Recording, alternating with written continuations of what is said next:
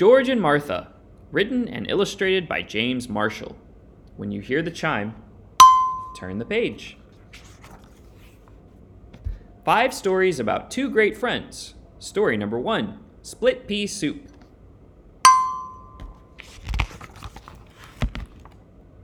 Martha was very fond of making split pea soup. Sometimes she made it all day long pots and pots of split pea soup. If there was one thing that George was not fond of, it was split pea soup. As a matter of fact, George hated split pea soup more than anything else in the world. But it was so hard to tell Martha.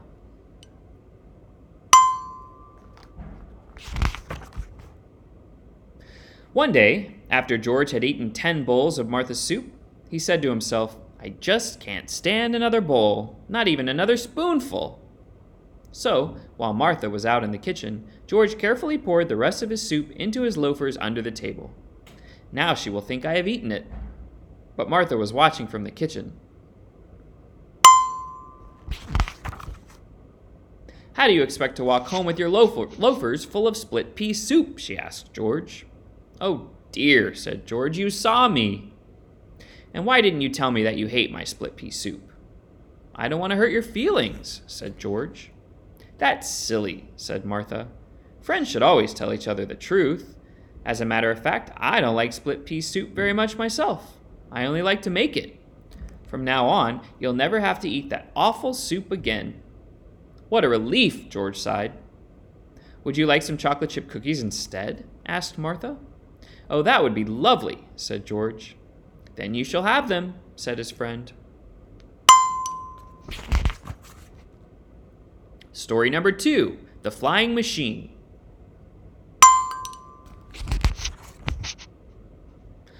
I'm going to be the first of my species to fly, said George. Then why aren't you flying? asked Martha. It seems to me that you are still on the ground. You are right, said George. I don't seem to be going anywhere at all. Maybe the basket is too heavy, said Martha. Said George. I think you are right again. Maybe if I climb out, the basket will be lighter.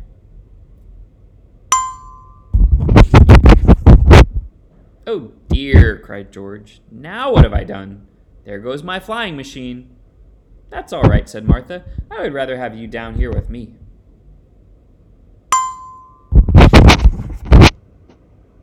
Story number three The Tub.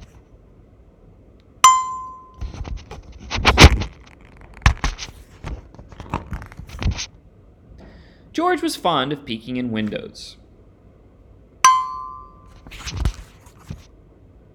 One day, George peeked in on Martha.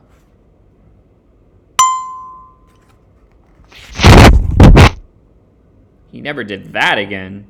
We are friends, said Martha, but there is such a thing as privacy.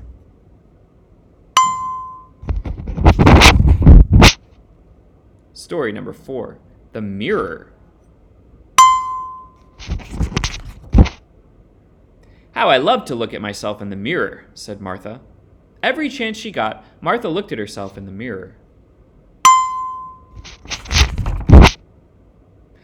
Sometimes Martha even woke up during the night to look at herself. This is fun, she giggled.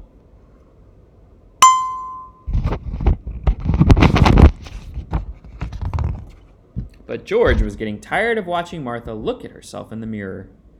One day, one day, George passed a silly picture he had drawn of Martha onto the mirror. What a scare it gave Martha. Oh dear, she cried. What has happened to me? That's what happens when you look at yourself too much in the mirror, said George. Then I won't do it ever again, said Martha. And she didn't. The last story The Tooth.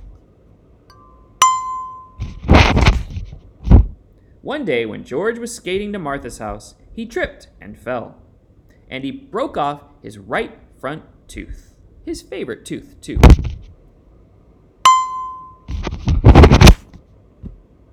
When he got to Martha's, George cried his eyes out. Oh dear me, he cried. I look so funny without my favorite tooth. There, there, said Martha.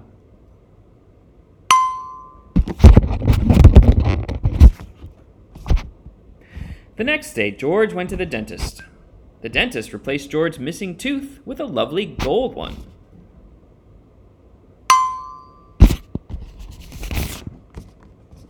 When Martha saw George's lovely new golden tooth, she was very happy. George, she ex- exclaimed, you look so handsome and distinguished with your new tooth. And George was happy too. That's what friends are for, he said. They always look on the bright side, and they always know how to cheer you up. But they also tell you the truth, said Martha with a smile.